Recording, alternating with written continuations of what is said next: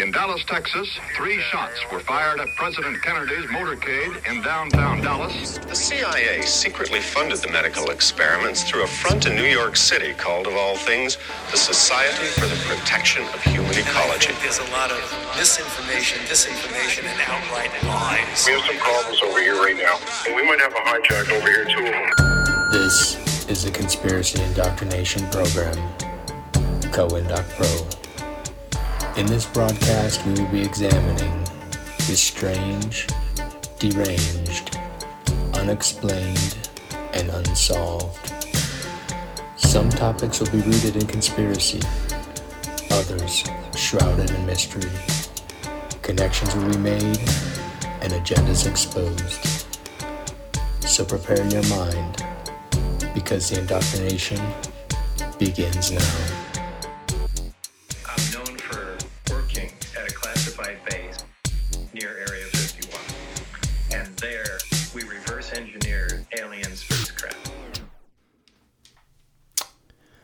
Guten Tag. Told you guys I spoke German. What? What's something else? Das, das ist Coindoc Pro. Their super program. For everybody out there doesn't know what I just said, said good day. This is Coindoc Pro. We are a super program. Told you guys I aced, I aced German. German in the workplace. That's right. Take that, Frau Bay. In the words of warrior poet Jamey Jasta, you want to see me fail? You'll never get a chance. I like that one. Yeah. That's awesome. So we're back another week, episode four. Anything you guys want to say before we get into this? I did see one of the uh, lovely chemtrail pilots was flying drunk this morning. Yeah. Did you see that? one? Yeah. yeah. I've been watching them all week and they're if you like watch them, they're they come at the same angle and then they all of a sudden branch out at like, you know, 10, 20 degrees different. So at one point I was driving and I looked up and it looked like Wolverine's you know, uh, knife knuckle things in the sky. I was like, what the hell? I have all these old pictures on my old when you had a before we had like you know like, yeah. Yeah, real phone. Yeah and you had like the little digital camera when uh still lived at home and stuff and I'd go out there all the time with it and I wish I, I probably still could pull those pictures up but I had a freaking ton of those pictures. This doesn't really do it justice, but Oh yeah, drunk. just like He grunt. He probably was leaning over to get his coffee. yeah. Oh shit. Yeah, he spilled something, or he got up to take a piss, and the uh, the co-pilot didn't have it have control. Shit, dude, what are you doing? Got up and hit his knee on the fucking Yeah, wheel, whatever the fuck it is. we just lost 200 feet in altitude, asshole. Yeah. So, uh, once again, pilots, we thank you for your service. Thank you for your service. Thank you for all the And there was a bunch out, Dude, kind it of northeast. And, yeah, Yeah, Do you ever think it's to block sun rays? yeah. from Well, coming in? that's what It's the Bill Gates. That's thing. what BG was saying. Yeah. Yeah. Which that means that that's partly partly what they're doing. You know? I'm not justifying it. I'm just thinking maybe the Earth is in a more dire, Mm-hmm. dire straits than what we think. Yeah, definitely. I think when we do the chemtrail episode, which we'll hopefully be able to do in a couple weeks, um, I got some really crazy stuff to bring up on that one because uh, um, I've been paying a lot of attention to Dane Wig- Wigington at Geoengineering Watch, and that dude, that dude knows his chemtrails. Like he's got a whole website dedicated to that stuff. It's pretty wild, and I'll bring up some regurgitate some of the stuff that I've learned from him, but. there's so much shit on that website. Mm. It's like- it's almost overkill. Like you just can't even you can't focus. It's just sensory overload. Yep. Dude. I've, I've looked at it a few times. I'm like, the patent Word, section, yeah. yeah. the patent section is full of military patents, and it's hmm. it's a whole episode worth of shit. But yeah, so You always think it's like something that helps harp along too. To oh yeah, getting geared up for the old Project Bluebeam. is uh, weatherwars.org still a thing? I don't know. I used to look at that one a long time ago. I don't know if it's still a thing anymore, but that was a pretty good one. We're gonna have our our trusty assistant, like Joe Rogan has. We're gonna be like, hey, bring that up. But he sounds more like Who Joe? no, the other guy. Oh, I was gonna say Joe sounds badass. Yeah, Yeah. yeah, like that. Yeah. So, But that's awesome anyway. Yeah.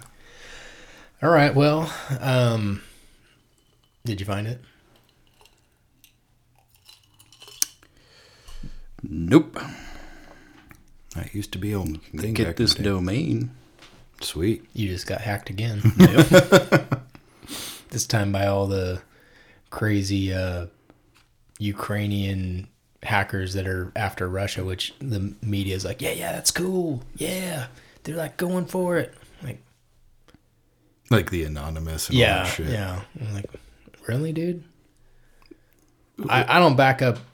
Like I said, I don't back up what he's doing over there. Whole Putin, Putin, Poontang. Putin, Putin. I don't, I don't really care, but it just seems weird. They're all in the same club. And as George Carlin said, we ain't in it. You guys aren't in it. I'm in it. okay, well, there we go.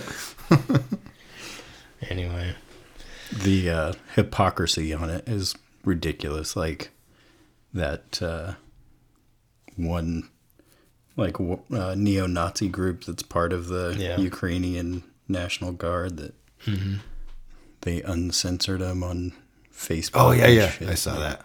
Yeah. What? Nazis bad? n- not when they're fighting against the Russians. It's cool. Even though, like, way back in the day, the ACLU fought for the, the right for Nazis to be able to express their beliefs and all that shit. And now it's not that. Now it's super bad. in the words of the German, Zupa. Zupa. Zupa. Anyway, Is that a new shirt? No, I've had it for a while. Hmm. can't you tell? My other one, my other curse shirt, finally got holes in the armpits. Hmm. So That takes like two days for me because I'm like, just my deodorant Yeah, just eats right through it. it's all that aluminum, son. I know. Remember we remember we talked about Yeah. that shit like way back. that- I don't wear aluminum. I, but Dio that's the only. that's the one, only one that works for me. It's like I don't want flaky white shit, and I don't want to smell like shit. But this is the one, the Old Spice one that I use. You should use Brute. Brute. Remember Brute? Yeah. Mm-hmm. Smell like complete crap. Well, I was using that degree shit for a while, like way back when we were frisbee golfing Yeah. all the time. Yeah. Nothing works, dude. Dude, remember that time when we were all uh, disc golfing and we were like, I was doing like fake hardcore dancing. I think of this all the time. and we were at one of the holes at Ian Morrison and I did this like fucking jumping spin kick and like the fucking grass was wet when I yeah, landed. yeah, yeah, yeah. And I fucking ate shit. Yeah. And the only thing I remember is laughing my ass off and looking over and you fucking hitting the dirt, fucking laughing your ass off because I Yeah. ate shit so hard. It was so fucking funny. Oh my god. Those were the good old days when we didn't have jobs Yeah. and we were all like in our 20s. Nobody had a job. Luke had a job, didn't oh, you? that's right. No, I thought you were on. You were still laid off Yeah, for the winter or something like that. Yeah, that's what it was. Yeah. And we'd play fucking disc golf twice a day. Mm-hmm. Go play aerobie. Get rock stars. Get the try to find the coldest rock stars in town, paying in change. and a Snickers. Yep. You'd get a Snickers. Yeah, but I always got one. yeah. We were losers. We kicked ass. yeah. were. Look where we are now, guys. We got a podcast. On a pool table. Pool table podcast with some beef sticks. Ah, memories. That's badass. All right, well, I guess we'll get into the episode, episode four here. So, just a quick review from last week's cast. This is kind of part two to that. Last week we talked about the Nephilim and uh, the two theories of the Nephilim one being that they were fallen angels, two being that they were the offspring of the fallen angels, and then the third theory that they were Peter Steele.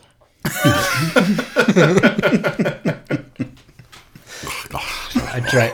I tried to do that as serious as possible without plosing into the microphone.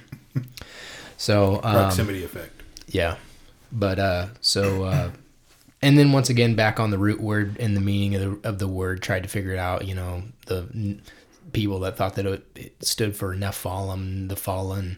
Um, and then I found some stuff that Neph meant cloud or cloud study, and Ilum from Bavalim from uh, the uh, Akkadian language from uh, the translation into Greek, which would have been Babylon, was Babylon. So I don't know.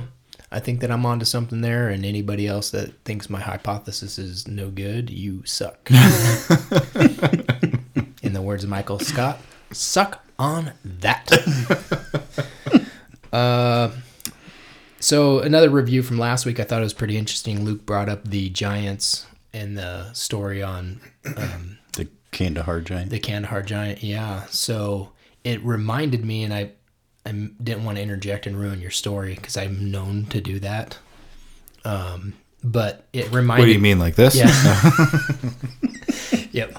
It reminded me of um, I had heard several times that during the first Gulf War that the special forces guys, the you know Delta boys or whatever, had gone in and retrieved some religious artifacts that were part of the Saudi government and that some of these artifacts may have contained some form of blood or DNA or something that went back to the day. And I remember hearing that theory and thinking, yeah, I mean that I could see that making sense. But what really made it made it make sense for me is thinking about all the archaeological digs that happen in in uh, Egypt, which that area was the original Babylonian Empire anyway, which goes back to the spawning of the mystery religion of Babylon and goes from there and there and there. But um, you know, Luciferian stuff. But I've always wondered why these dudes. Um, I've always wondered why these these dudes are always tearing apart. You know the pyramids and the crypts of all of these, you know, mm-hmm. Egyptian dynasties. It always like something doesn't make sense there. I mean, yeah, and then they're like, well, we put it in a museum, you know, and I'm like, what are you guys really after? Hmm. It's freaking all the things like the Smithsonian. Apparently, they like some of that giant shit that Yeah. people have uncovered, and they come in and they fucking take it, and then they Throw them in the Atlantic Ocean? yep. That's what I'd heard. I'd heard that they keep them locked away from Yeah. the General public. general yeah. public, and yeah, Just those things together kind of made me think. So, you know, anyway. Um, and then another thing that I wanted to bring up about last week's cast was that we weren't, we hadn't published anything yet, but we were talking about it. And then this week, there's like an explosion on the podcast circuit of Nephilim and giants. It's like everybody is talking about, oh, yeah, dude. You hit me up saying that Occult Rejects were talking about it on Monday or Tuesday. Mm-hmm. And then today I was listening to some Ben Carson dude, or I can't remember his name, but it just popped up on my feed. And he, was, he's like a, uh, some kind of a anthropologist, and he was talking about it on some black magic thing. It was crazy. Everybody is talking about giants and the Nephilim, and I'm like, is this just podcasters podcasting what they are listening to from other podcasters, or is this some predictive programming because CERN's firing up in June and going to be colliding at you know maximum capacity or you know maximum effectiveness? Um, and I think that that's where the Nephilim are going to come back, son. Did you see the story that a dude from Russia a long time ago got one of the particle beams blasted through his head. Yeah, at CERN. Not at CERN. It was a old one, like back in Oh. the seventies or eighties like- or something. Leaned down in front of it or Yeah. something. It turned and on. Vaporized him. No, he's he's still Like- alive. Oh, really? Burned parts of his brain out, but Yeah, he's he's in his seventies now, but everybody thought he was gonna die, and it freaking went right through his freaking head. Dude, that's wild, man. When we get into CERN, I I think hopefully we'll be able to get into it next week, and it'll probably take a couple episodes to to get through CERN. But there's so much crazy stuff with that, mm-hmm. and so many connections to it. I, I didn't even know about CERN two years ago. Like, thank goodness for the COVID shutdown, because I was just on my phone just nonstop. You know, when I couldn't go anywhere, and then I happened to come across this dude named Anthony Patch, and the history's from there, man. I mean, that guy opened my eyes. He's, he's got a lot of stuff on CERN, so we'll get into that. But I just thought that was a little weird that um, everybody's talking about the Nephilim this week Some weird thing. Everybody's on a wavelength. That after we were talking about it. yeah. Yep. We talked about it first, FYI. pioneers. discovered Yeah. this whole thing. Yep.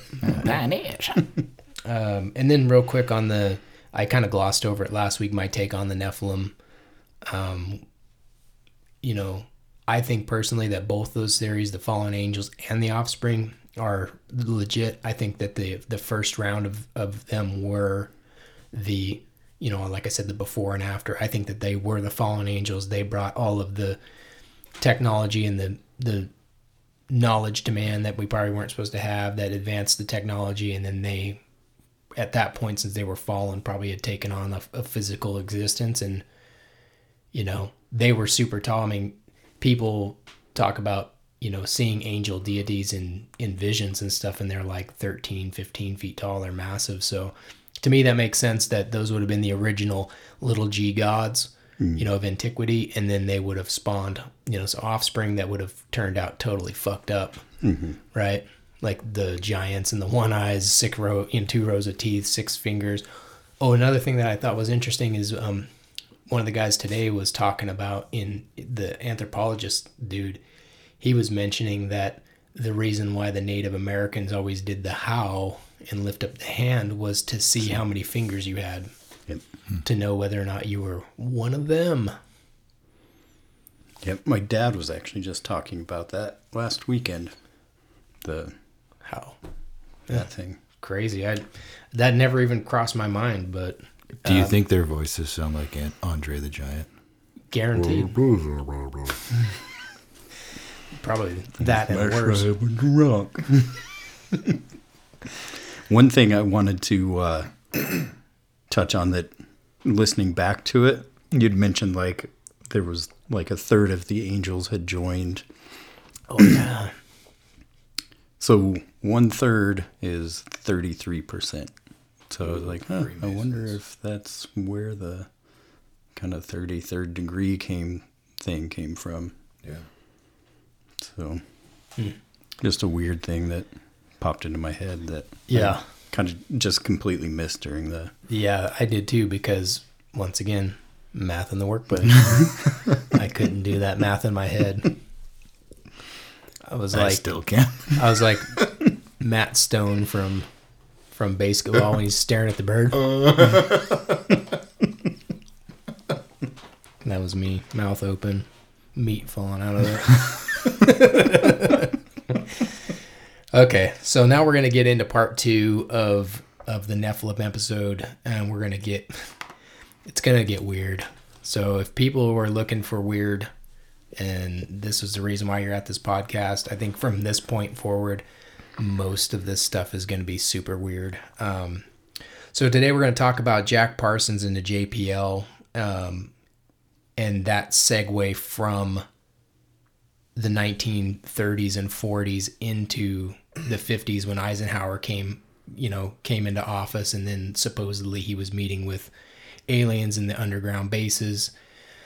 And we're gonna kind of like wrap it up with a nice bow at the end of that um, on the Nephilim because they definitely came back. The the word Nephilim came back in the 50s. So um, it's just going to talk about Jack Parsons for a minute here and Jack Parsons' history. So, uh, Jack Parsons, born Marvel Whiteside Parsons on October 2nd, 1914.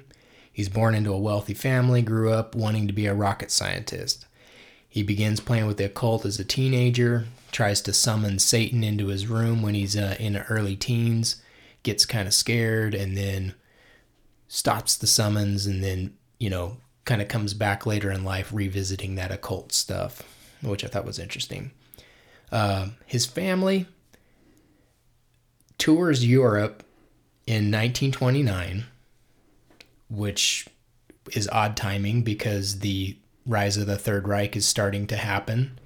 They haven't completely taken over at this point in Germany, but his family is touring Europe for a year in 1929, and he's a kid, early teens. Uh, he comes back right before he gets into college. He goes to work for a powder company, and then he starts going to Cal State. Uh, in 1931, he begins corresponding with Wernher von Braun, who is a German rocket scientist. Wernher von Braun? Yes. Z- um, shit, what's the word? What's the word for yes? I have no idea. I know nine. See? Yeah. Yeah. I, this, that's why I fail, dude. But you'll never see me fail. anyway, so I thought that that was really strange, man. Like, this dude is an American corresponding in 1931 with Wernher, Wernher von Braun, who ends up at the end of this whole Nazi regime in the 1940s ends up getting brought over during Operation Paperclip, and he becomes a major uh, player in the formation of NASA, essentially, right? So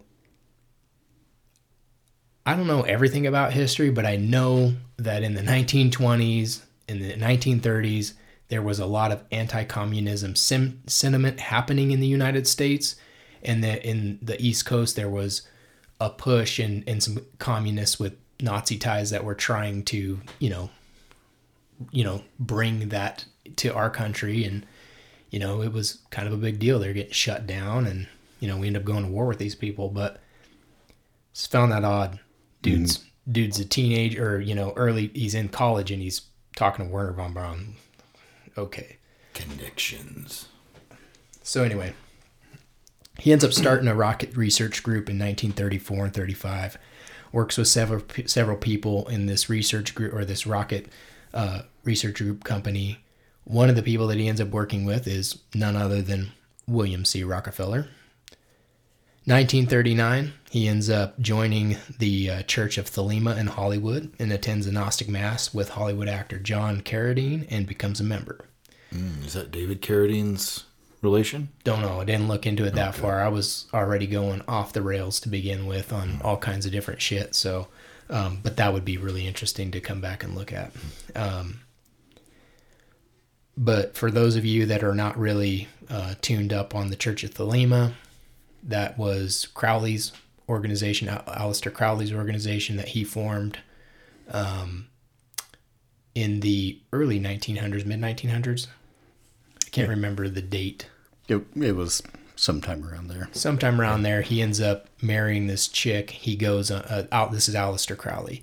He ends up marrying this chick, and then they go on a honeymoon to Egypt. And while he's in Egypt, he summons like a he does a ritual, a satanic ritual, and summons the spirit of or demonic influence from Aiwass. Sounds like a normal vacation to me. Yeah. And so he's basically told by Aiwass, this this uh, demonic force, to write the book of Thelema and all that stuff. So for three days, Aiwass is over his shoulder, you know, r- telling him what to write, which is very similar to the Joseph Smith story. Right. Yep. Um, but anyway, Dum, so da, dum, dum, dum. Yep. back to uh, back to Mr. Parsons. Uh, so after he becomes a member of the the Church of Thelema, he realizes the reality of the thelemic magic through quantum physics. And I thought that that was pretty wild because quantum physics is what CERN and D Wave and the quantum computers are all based off of, which goes back to and is directly tied to um, uh, Edward Kelley and John Dee back in the 1500s and their whole Enochian alphabet. And, you know, the Sun we'll have to go into that in the CERN episodes. But um, yeah, he realizes the reality of thelemic magic through quantum physics. So keep that in mind as we're going through this. Uh, after this point, he initiates into the OTO, the Ordo Templi Orientis, which is also um, related to Crowley, Mm-hmm. right? Yep. I'm not a huge Crowley knowledge ear guy, but I know that he was involved in Yeah. OTO. I think it was kind of a um, Crowley did the Golden Dawn and then got Okay. he either left or they kicked him out and he went and did the OTO, I th- something like that. Okay. So real interesting. Um, and then at, he he joins and initiates into the Agape Lodge outside of Pasadena in 1941. Uh, throughout 1940s, he works with rockets, various military branches, and gets heavily involved in thelemic rituals at his house.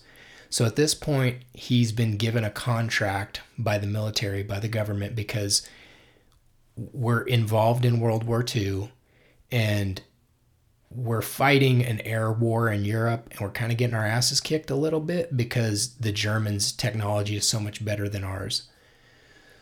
So the powers that be know what he's trying to do back here in California with his research group and they give him a contract and they're like here's some money create you know he takes over this old facility out in the sticks out in the Boontillies uh, in you know California towards Mojave Desert and uh, he starts working on JPL Jet Propulsion Laboratories. Also some people call it the Jack Parsons Laboratories but it's Jet Propulsion Laboratories so um, he he starts making an ass load of money, and he buys this mansion in Pasadena, and he, these thelemic rituals that he's doing in his house is like pure debauchery, like crazy, wild, like rituals with orgies, and then black magic involved in like the orgies as well, which apparently the OTO is like really big into sex magic. So I got a boner. yeah, Just throwing that out there. in the words of Michael Scott, the only thing I got to worry about is getting a boner.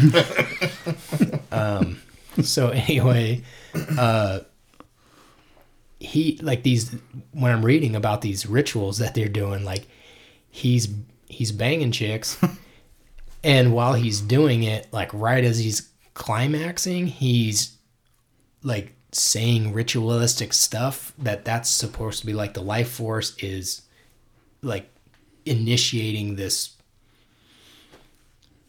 what if you enunciated it wrong?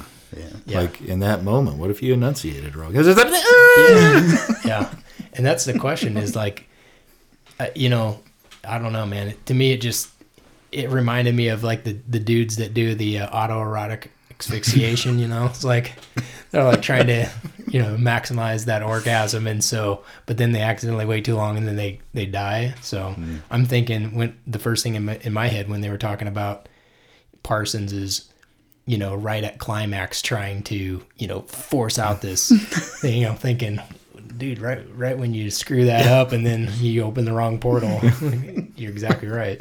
So It's like some Army of Darkness shit. yeah.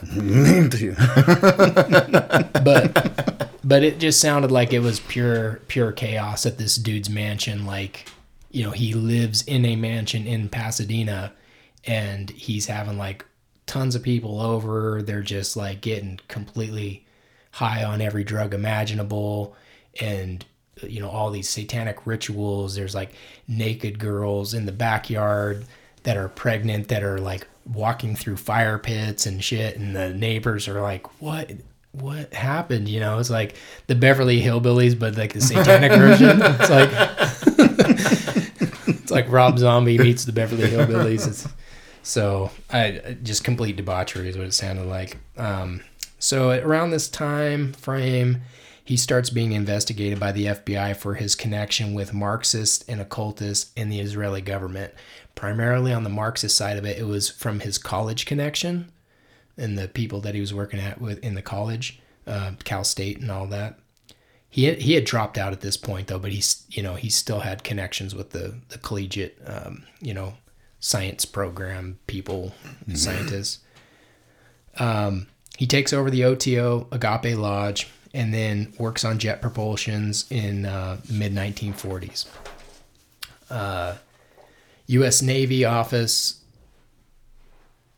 of Intelligence or whatever decides that this dude needs to be looked at because of all of his connections, and so they introduce none other than Mr. L. Ron Hubbard, who is a Navy officer.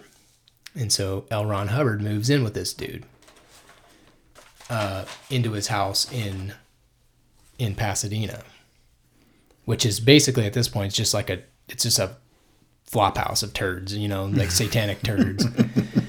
so um, Parsons starts devoting all of his energy to the black magic, and weird things begin to happen at the mansion, like poltergeist, orbs in the house. There's like alchemical effects that are talked about that happen to the weather. At one point, some dudes sitting in the living room and some screaming banshee came running and smacked into the window and freaked this guy out so bad that he ended up quitting. I think is what I remember right. He quits quits the OTO and takes off from from Parsons' place. So just all this weird shit, right? Um, and Parsons is there, or sorry, um, L. Ron Hubbard is there to kind of like be friends with the dude, and so him and Parsons' wife they start becoming really friend, good friends, and having threesomes and all kinds of weird shit. It, yeah. eventually, eventually Parsons' wife ends up leaving him and takes off with L. Ron Hubbard. So it, it got weird for him, but. Uh, and then in 1945, he starts playing with Enochian magic, which is rumored to be the strongest form of, of black magic. Um, so in 1945, uh, sorry, 46, he does the Babylon whore. He wants to bring the Babylon whore to Earth, which is biblical, and then also goes into the, which is biblical book of Revelations, Old Testament, but then also it's really big in the um, Babylonian, you know, mystery religion of Babylon is this, you know, the, the Scarlet Woman or the Scarlet Whore. Are we talking like hot dog down a hallway horror? Is that what we're talking about? Or? Probably. Probably worse. Yeah. yeah. So in 46, he starts trying to do this ritual. He does a ritual in the Mojave Desert, trying to manifest ma- manifest the woman of Babylon, which later becomes known as the uh, Babylon working re- uh, ritual, where he's trying to bring this woman to Earth. Right after he goes out in the desert and does this ritual, some chick with red hair shows up at his house and he's like, "Oh, this is her in the flesh," and so he ends up hooking up with this chick, and then, um, yeah, they they kind of ride off into the sunset together or whatever. Um, but he ends up he ends up just like kind of messing around with all this stuff into the 1950s and ends up basically penniless, just like Crowley. Like Mm-hmm. you know, starts out he's at the top of the world. He's you know he's making all this money. He's doing everything that he wants to do, and then through the the just straight you know debauchery, he just kind of keeps going down and down and down, and then eventually he you know loses everything. Um, he ends up getting fired by his employer, and he gets investigated by um, the FBI for the connections. They they, they want to take his security clearance. He ends up getting it back. Um, you know, back and forth with all this stuff, and then he ends up dying on June seventeenth, nineteen fifty two, um, which was really interesting the way he ends up dying. In nineteen fifty two, he had been fired because he loses his um, his uh, security clearance because at some point he had taken some documents, and and these were documents that he had written through his his research and science and all that stuff. But he'd taken these documents from his employer on the DL because he wanted to give them to the um, Israeli government because he was in talks with the Israeli government about going and working for them in their rocket program. So this is 1950s, you know, Cold War is kind of starting to go on. You know, we're in the middle of paperclip. We've brought all the German scientists over, and we're going, you know, balls to the walls with their technology now in America, right? So, um, Parsons ends up gets fired, gets a security clearance revoked, and he's trying to get a job in the in the Israeli defense system.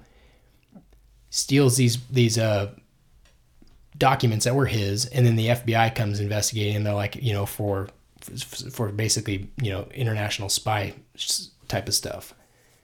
So he has this whole, hey, you know, this was my stuff. I was just trying to have a resume, you know, for my employer, blah, blah, blah, blah, blah. And they're like, yeah, okay, whatever. He goes on a trip to Mexico, comes back, and at this point, he's working in Hollywood. He's doing like special effects and like, you know, explosions and stuff like that for the movies in, in the um, Hollywood, you know, arena. So June 17, 1952, he ends up getting a quote unquote rush order for explosives for a movie set. So he's at his house, he's mixing up these different, you know, powders and stuff for the explosive thing and he does something wrong and then gets blown up, blows himself up. Loses his arm, his legs are all mangled, he's got a giant hole in his face, he's burned really bad. You know, I mean, he is the dude's dying. Ambulance shows up at, at the house and he's trying to say things to them, some last dying words, and just it's nothing but gobbledygook coming out of his mouth. I wish I knew what he said because I bet you that shit was interesting. But anyway, so he ends up dying in the hospital either a couple hours or a day later or something like that. In a short amount of time, he ends up dying from his injuries. Ironically, though, he is in the process of leaving the United States to go work for the Israeli government. He's under investigation by the bureau and also you know the other the, the kind of like the military military industrial complex that's starting to come up and there were rumors that Parsons was like spot on on his safety lab safety like the dude was legit right Mhm. like he had everything down. He was very, very particular on people being in there when he was doing stuff. And so his friends and coworkers that had worked with him for years were like, the dude didn't just accidentally mix up an explosion or mix up some chemicals or, you know, powders and just blow himself up. He's not he's not that stupid. You know, he's not Well, to be He- a rocket scientist, come yeah, on. yeah. He's not Jamey Jasta playing with a freaking firecracker blowing off his thumb, right? So, right? Not that that was dumb. It's just Shit happens. Yeah, right. He just, you know, he's better than that. I don't have to worry about Jamey listening to this because he would never stoop to this level. yeah, fuck. For everybody out there that's a layman, that's Hatebreed Singer, and he could crush every one of us in this room. Well, Well, maybe not, but It's hard to do that with one thumb. yeah, yeah, with no thumb. Burn. so anyway, um, yeah, and then there was also some rumor that the explosion had happened underneath the floor, right, and that it was it was set and triggered, and that he was he was assassinated. And my hypothesis, based on what I read and everything like that, is that he probably was taken out for his knowledge and where he was getting ready to go Mhm. as a competitor. You know, so Yeah.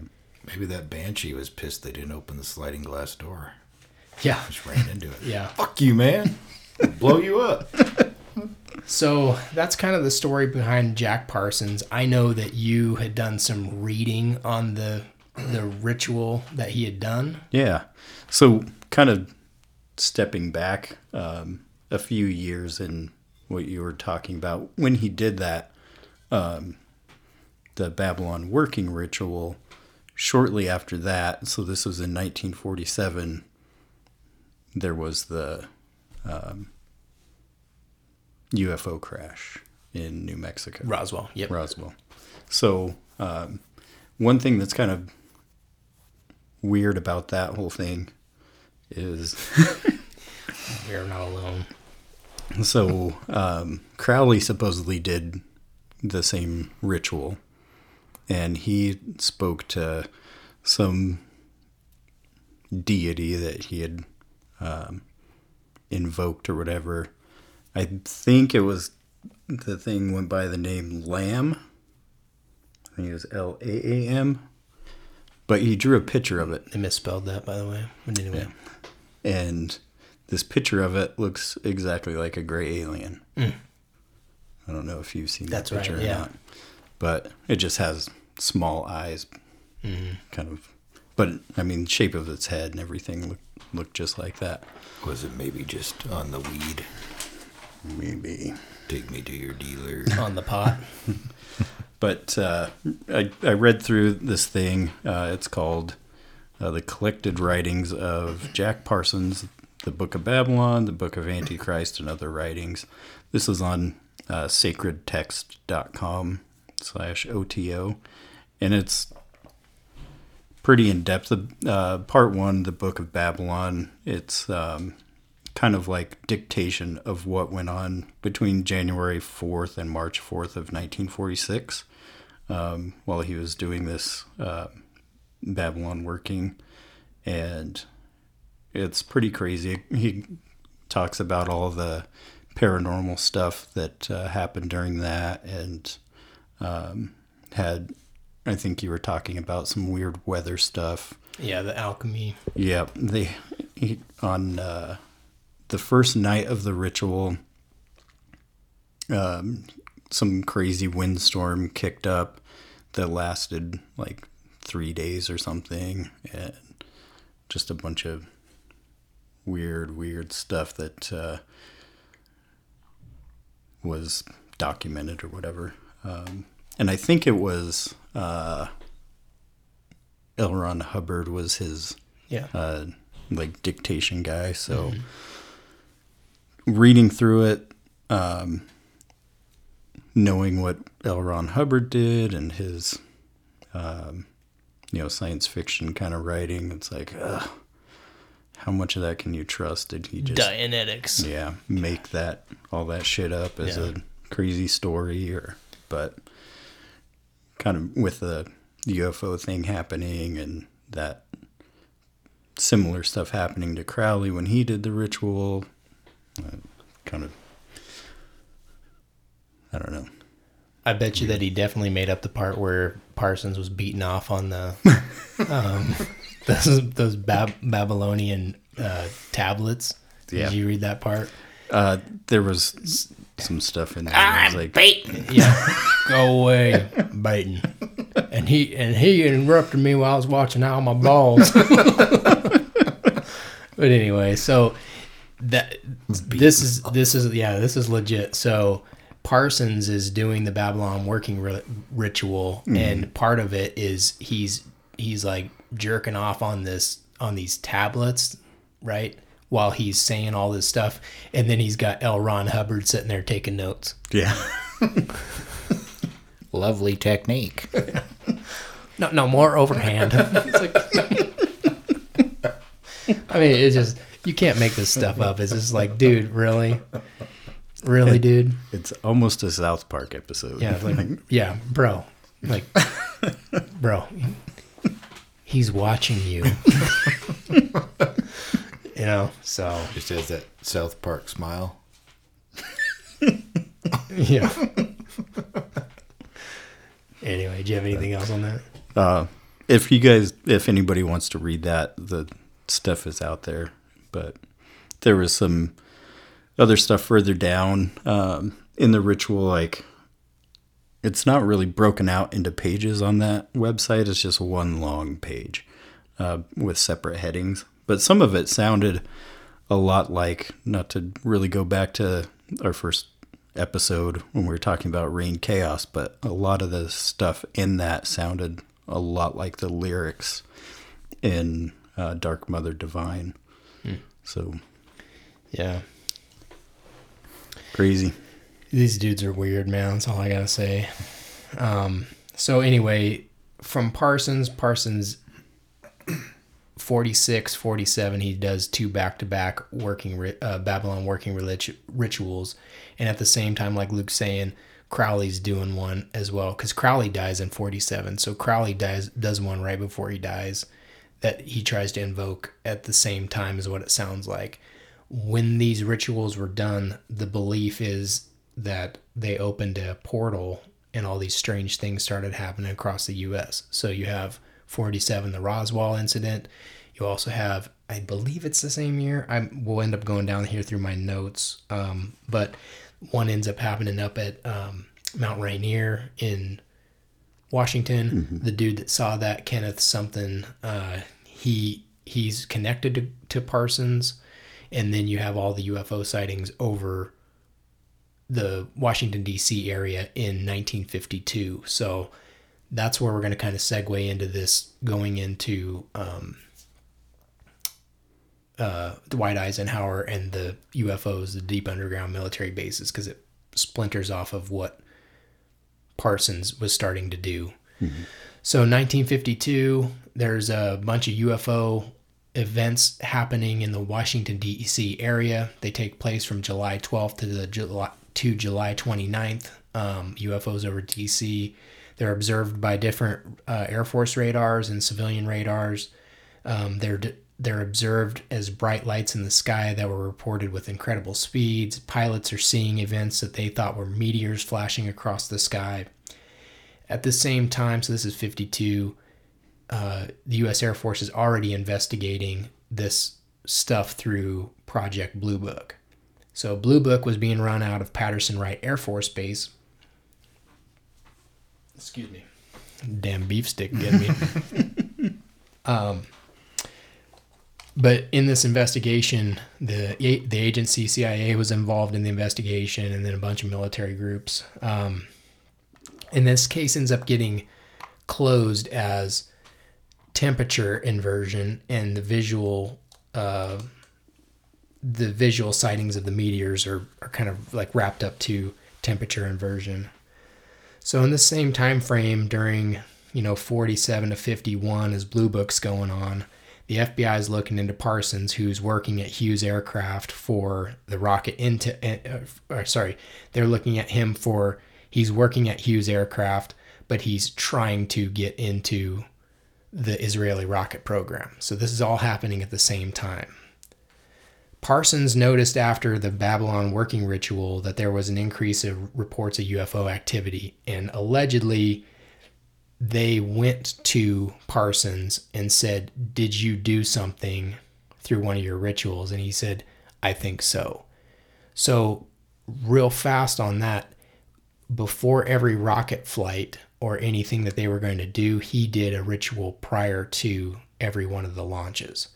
So this was well known in the community that he was an occultist and that he was, you know, invoking things that in the powers of these things, which once again goes back to the Third Reich paperclip.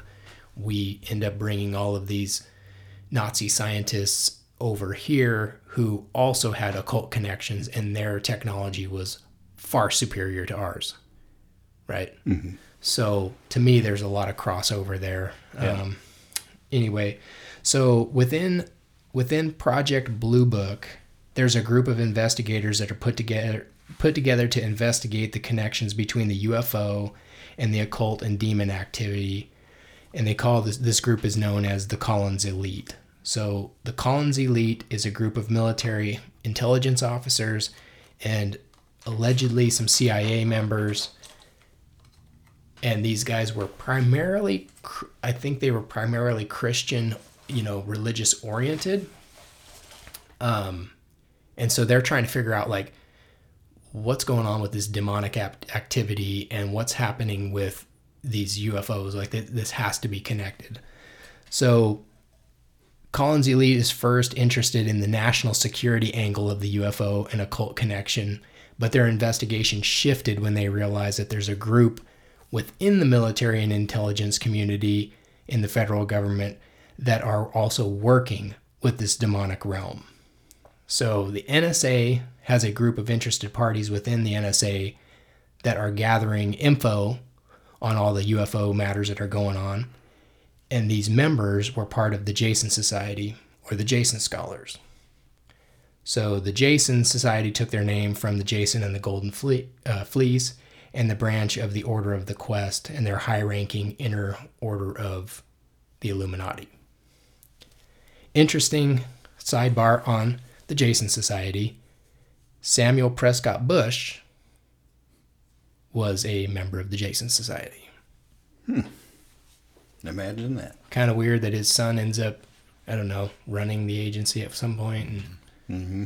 There for JFK. Yep, there for 9 11, which was a Crowley inspired event, which we'll get into. But so, Got one question. Do you, when they were doing like all of the explaining away of all the um, UFO sightings, and they're talking about like the swamp gas and reflecting light, was were was it reflecting light off of Venus? Do you? I, I can't remember remember. I don't remember. Sorry. Fail. If it if it sounds was, vaguely familiar, but I'm not positive.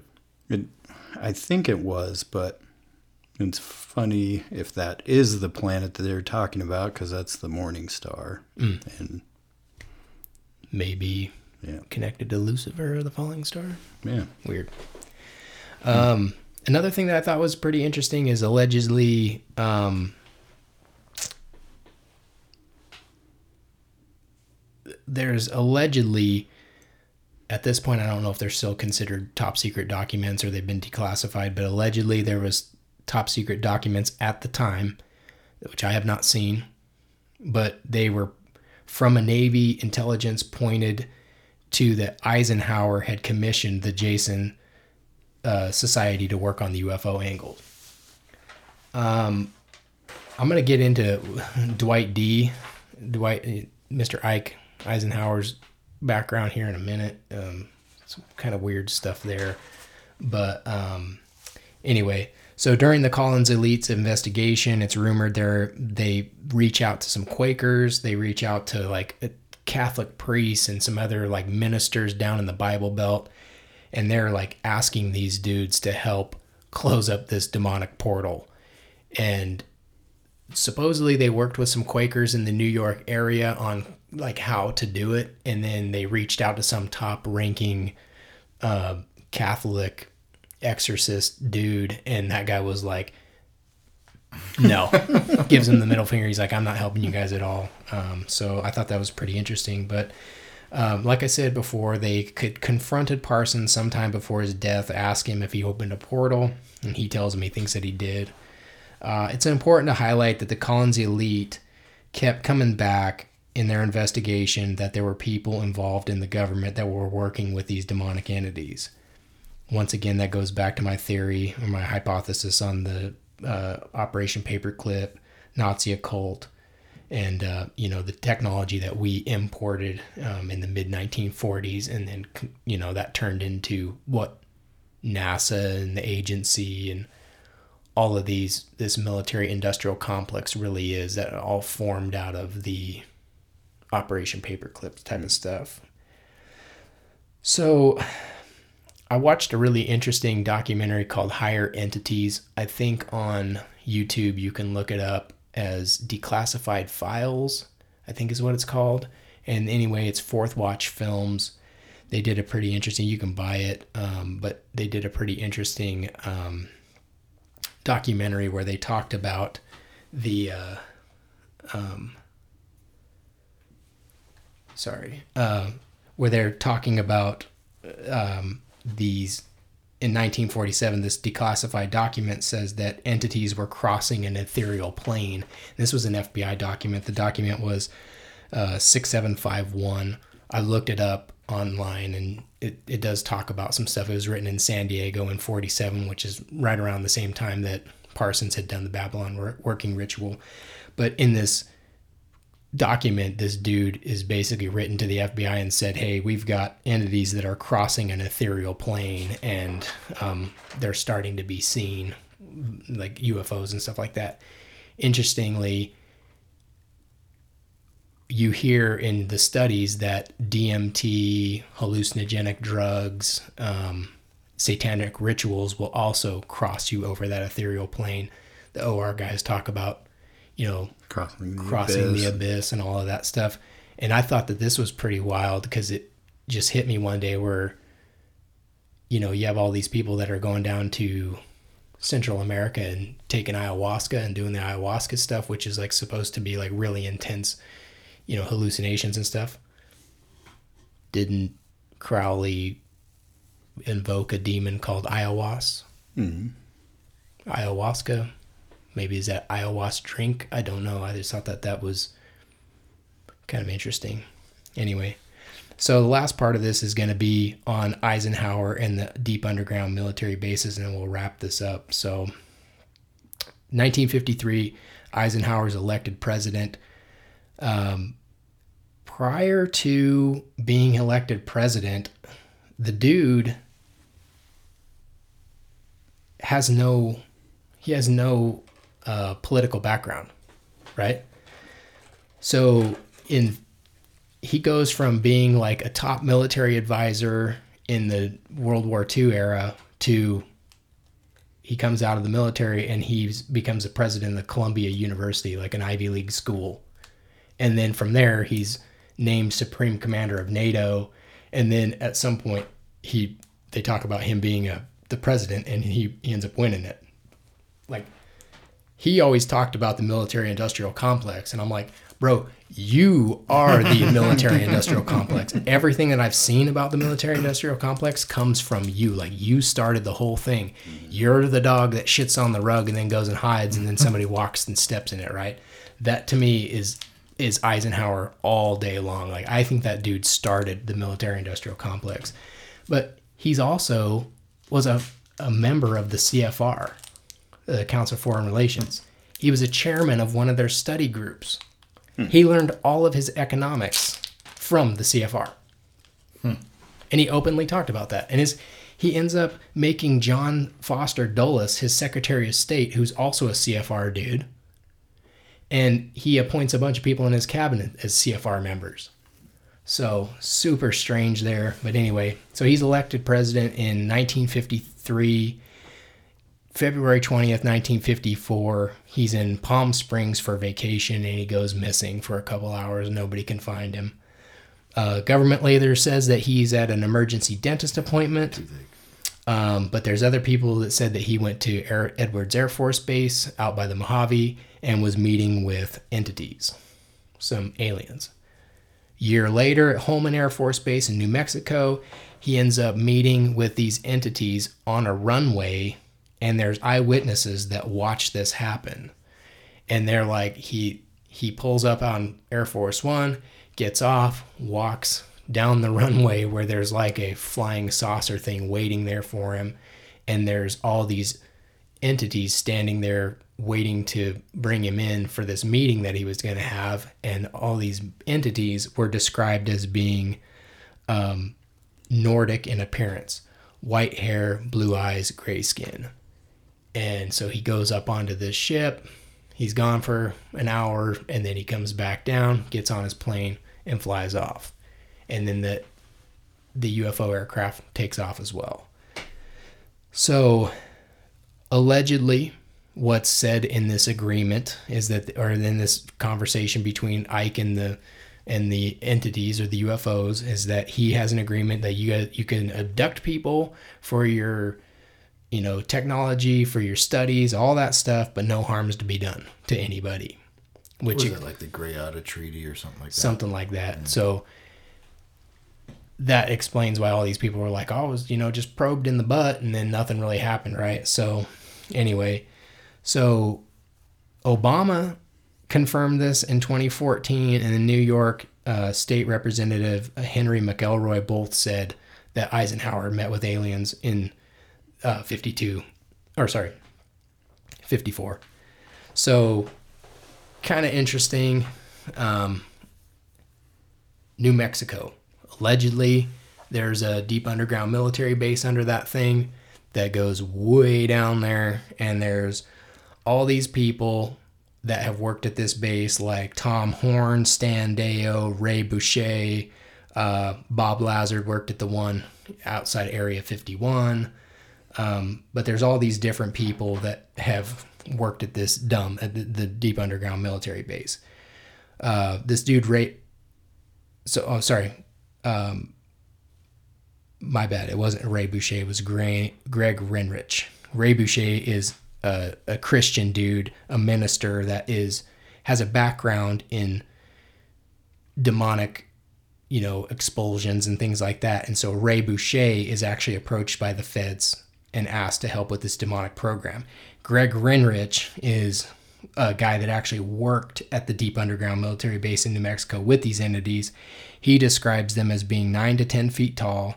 They call themselves the Nephilim, and they said that they were preparing to, for an inter, intergalactic battle with God, and they believed that they were going to win. Reinrich, Renrick, Reinrich, whatever his name is, he actually had to sign an affidavit prior to going to work saying that he wouldn't use the word Jesus, Jesus Christ, in any cuss word or any slang because the entities would flee and the work would stop that they were doing because the entities were supposedly working with these human scientists and giving them the technology and you know the stuff that we have now or whatever. I'm sure all that shit's classified or whatever, and I'll end up getting suicided because I talked about it. but um, anyway, so I thought that that was really interesting because once again, uh, you know, in in the uh, Christian faith and stuff like that, that the name of Jesus will cause these demonic f- influences to to flee. And so I thought that that was a really interesting that this dude's saying that he worked in these deep underground military bases with people that called themselves the Nephilim, and then ends up having to sign this affidavit.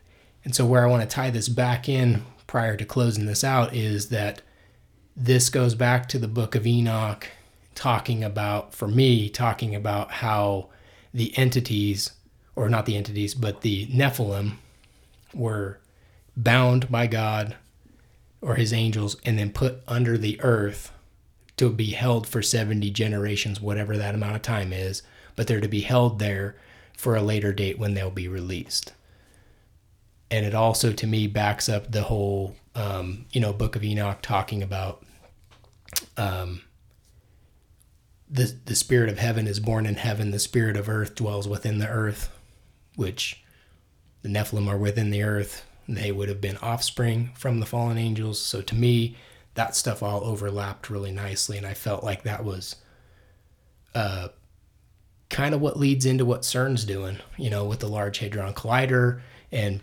potentially being a, a portal for demonic entities um, and stuff like that. But um, so that's really all I had on part two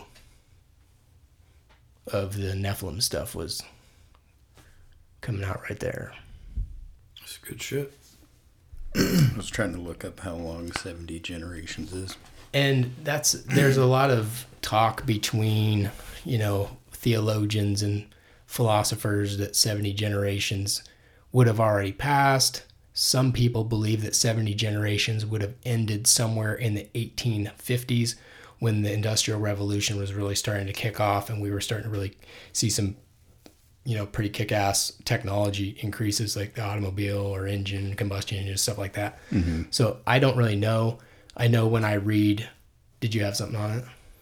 I was just looking up the the base in New Mexico that you were talking about, and I just thought of that Holloman? that because there's the other one that Dulce or however the fuck you say it Mhm. about the underground war that they had with aliens. Oh, the one in, and then they had another one in Antarctica.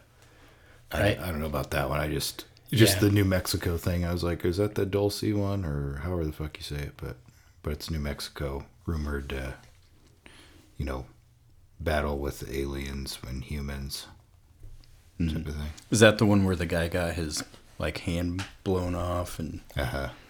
and then that dude I can't remember didn't he get offed after uh, making the UFO talking circuit?